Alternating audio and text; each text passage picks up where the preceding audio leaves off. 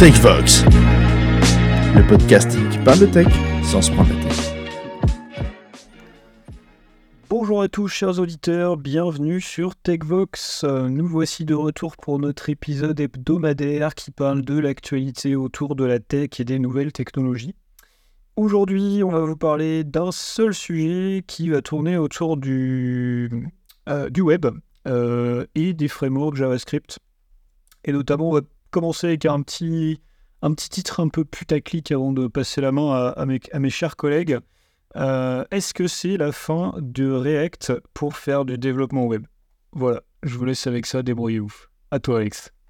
Alors oui, on, va parler de React aujourd'hui. Donc, euh, ce, qui est, assez intéressant avec React, c'est de regarder la, la date à, à, laquelle euh, ils ont sorti leur dernière release.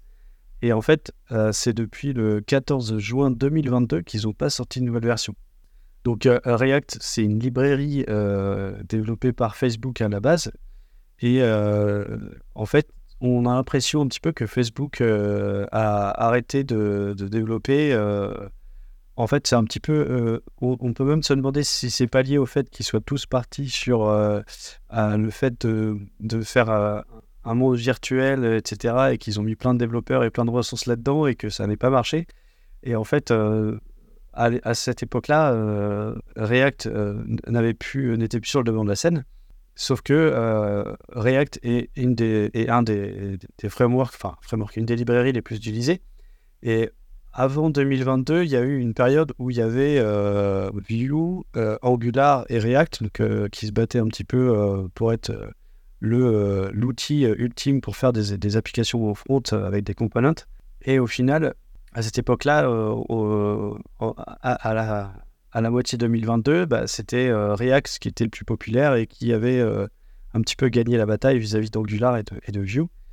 Et on, l'utilise beaucoup, nous, actuellement, dans, nos, dans nos, sites et dans, dans tous nos sites front. on l'utilise beaucoup React. Donc, on, peut se poser la question de qu'est-ce qui se passe, pourquoi React n'est pas utilisé ce podcast fait un peu suite à, une vidéo qui a été réalisée par Academind. C'est une euh, chaîne YouTube qui, suit beaucoup le monde JavaScript et qui propose des formations sur le sujet, où euh, ils ont noté que euh, l'équipe React, actuellement, sur, leur, sur leur nouveau site, react.dev, qui est le site proposé pour apprendre à faire du React, conseille, quand on fait un nouveau projet, d'utiliser Gatsby ou euh, d'utiliser Next.js pour, euh, pour réaliser son projet et de ne pas prendre que React. Donc je ne sais pas ce que, ce que vous en pensez. Ouais, je suis plutôt, plutôt d'accord avec ton approche, mais, mais finalement je trouve que ça a toujours été le, la façon de penser de, React. Ils sont, depuis le début, euh, ils ne se sont jamais vus comme un, comme un framework, ça c'est clair, hein, c'est vraiment une librairie. Et ils sont toujours appuyés sur, euh, sur des composants tiers pour, euh, pour s'enrichir ou pour compléter ce qu'ils ne proposaient pas ou ce qu'ils proposaient de manière assez simple. Pour prendre l'exemple du, euh, du routing, par exemple, il y a longtemps eu deux RI qui, qui se battaient en deux, le React Router et, une autre dont j'ai mangé le nom, parce que React ne proposait pas de système de, de routing dans, à, à l'intérieur. Donc ils se sont quand même souvent appuyés sur cette approche un petit peu modulaire, un petit peu de, briques Lego à assembler. Donc du coup, maintenant qu'ils sont arrivés, euh, qu'ils sont arrivés à une certaine maturité, euh, qu'il y a des gros challengers qui ont un peu euh, pris le relais, si j'ose dire, je peux comprendre qu'ils laissent un peu, laissent un peu traîner le radeau derrière eux et, et ils attendent quoi. C'est pas, ça me surprend pas forcément en fait. Je me rappelle d'une époque où du coup on disait quand on bootstrap un projet Angular, bah, du coup, on récupère toute une forêt de, avec plein de dépendances parce qu'il y a plein de fonctionnalités qui sont intégrées. Et qu'on disait justement, bah, React, c'est bien parce qu'en fait, c'est juste une lib, on n'a pas besoin de tout. Et on vient euh, piquer les, trucs qu'on a besoin, là, comme ce que tu disais avec le React Router. Et euh, du coup, euh, bah, c'est ça qui fait qu'aujourd'hui, React n'évolue plus. Ou du moins, l'équipe Facebook ne fait plus évoluer la librairie React. Parce que, comme tu dis, il y a de nouveaux acteurs qui sont arrivés qui, eux, proposent des, des, fonctionnalités, des frameworks qui, s'appuient dessus. Et euh, aujourd'hui, euh, les problématiques dans le développement évoluent, notamment tout ce qui est server-side rendering.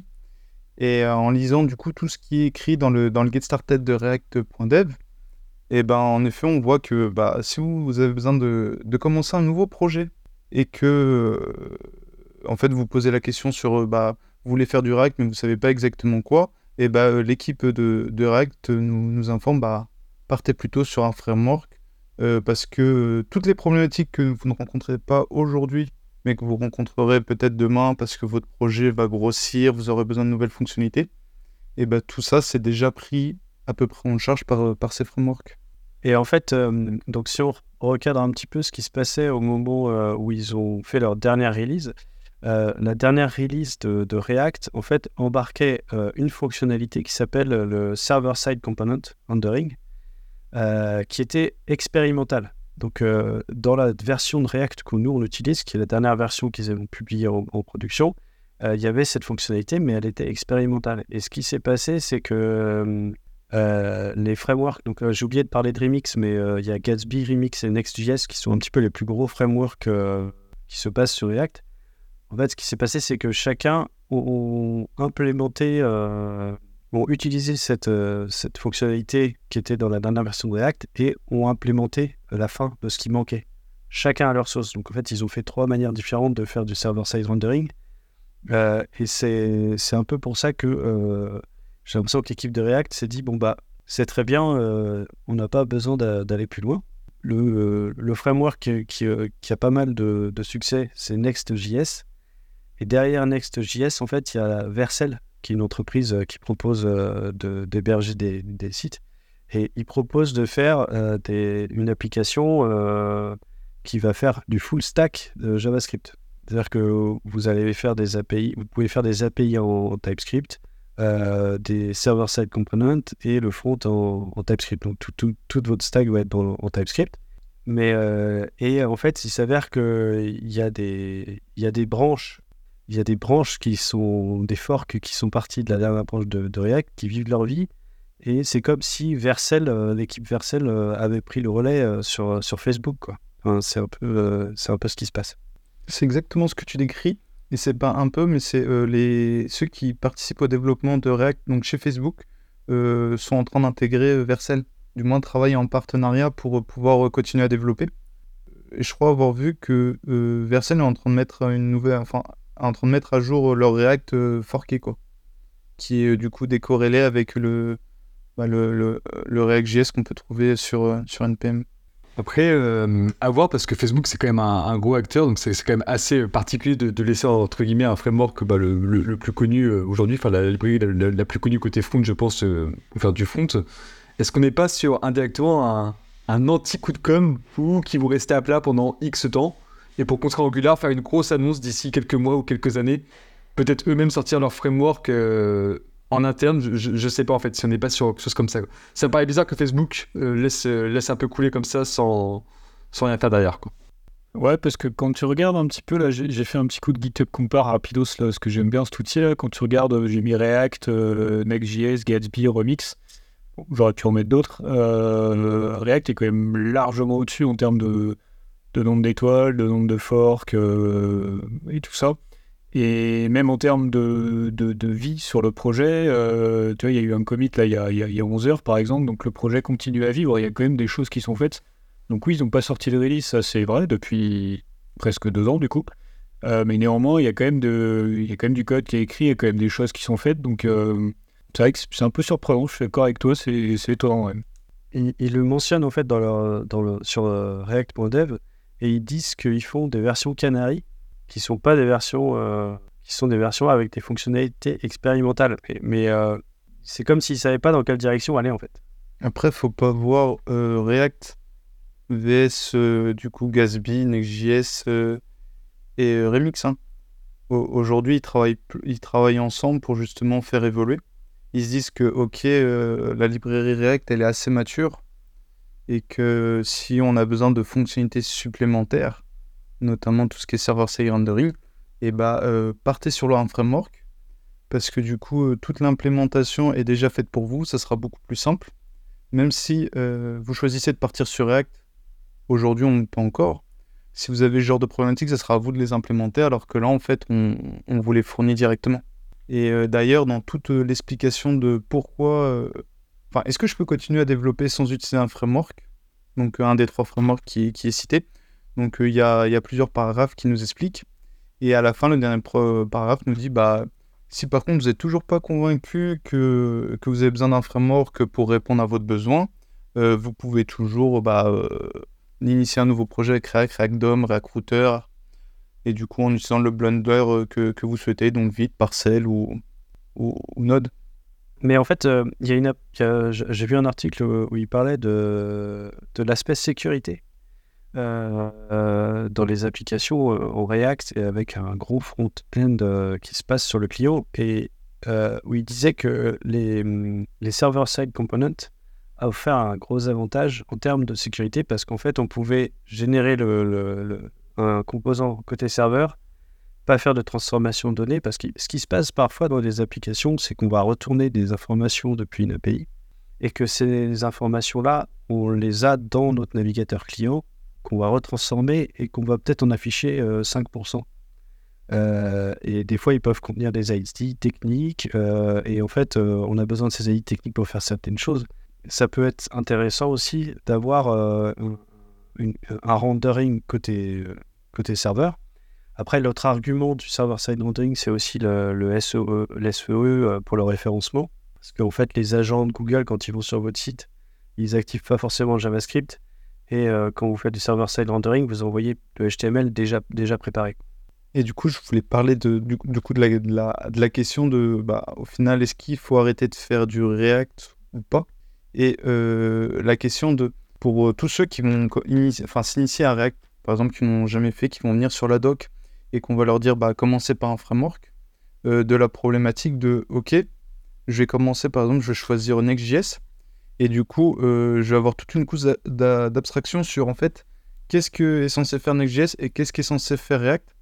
Et euh, le fait que la courbe d'apprentissage, je pense, va être beaucoup plus compliquée quand, par exemple, ils vont passer, je sais pas, ils, ils font une mission en Next.js et puis demain ils passent en Gatsby. Ils vont plus pouvoir savoir, ok, ça c'était géré par React ou ça c'était ré- géré par Next.js. Et du coup, je pense que bah, ça va complexifier l'apprentissage de tout- toutes les nouvelles personnes. En fait, euh, bah, justement, chez Academine, ce qu'ils disaient, euh, eux, c'est des formateurs, et ils disaient qu'ils conseillent de- d'apprendre React sans ces frameworks, et après essayer d'aller les voir, parce que ça fait beaucoup trop de choses à apprendre. Euh, déjà, euh, quelqu'un qui a jamais utilisé de framework comme React, euh, la gestion du state, etc., c'est quand même, il y a une grosse marche.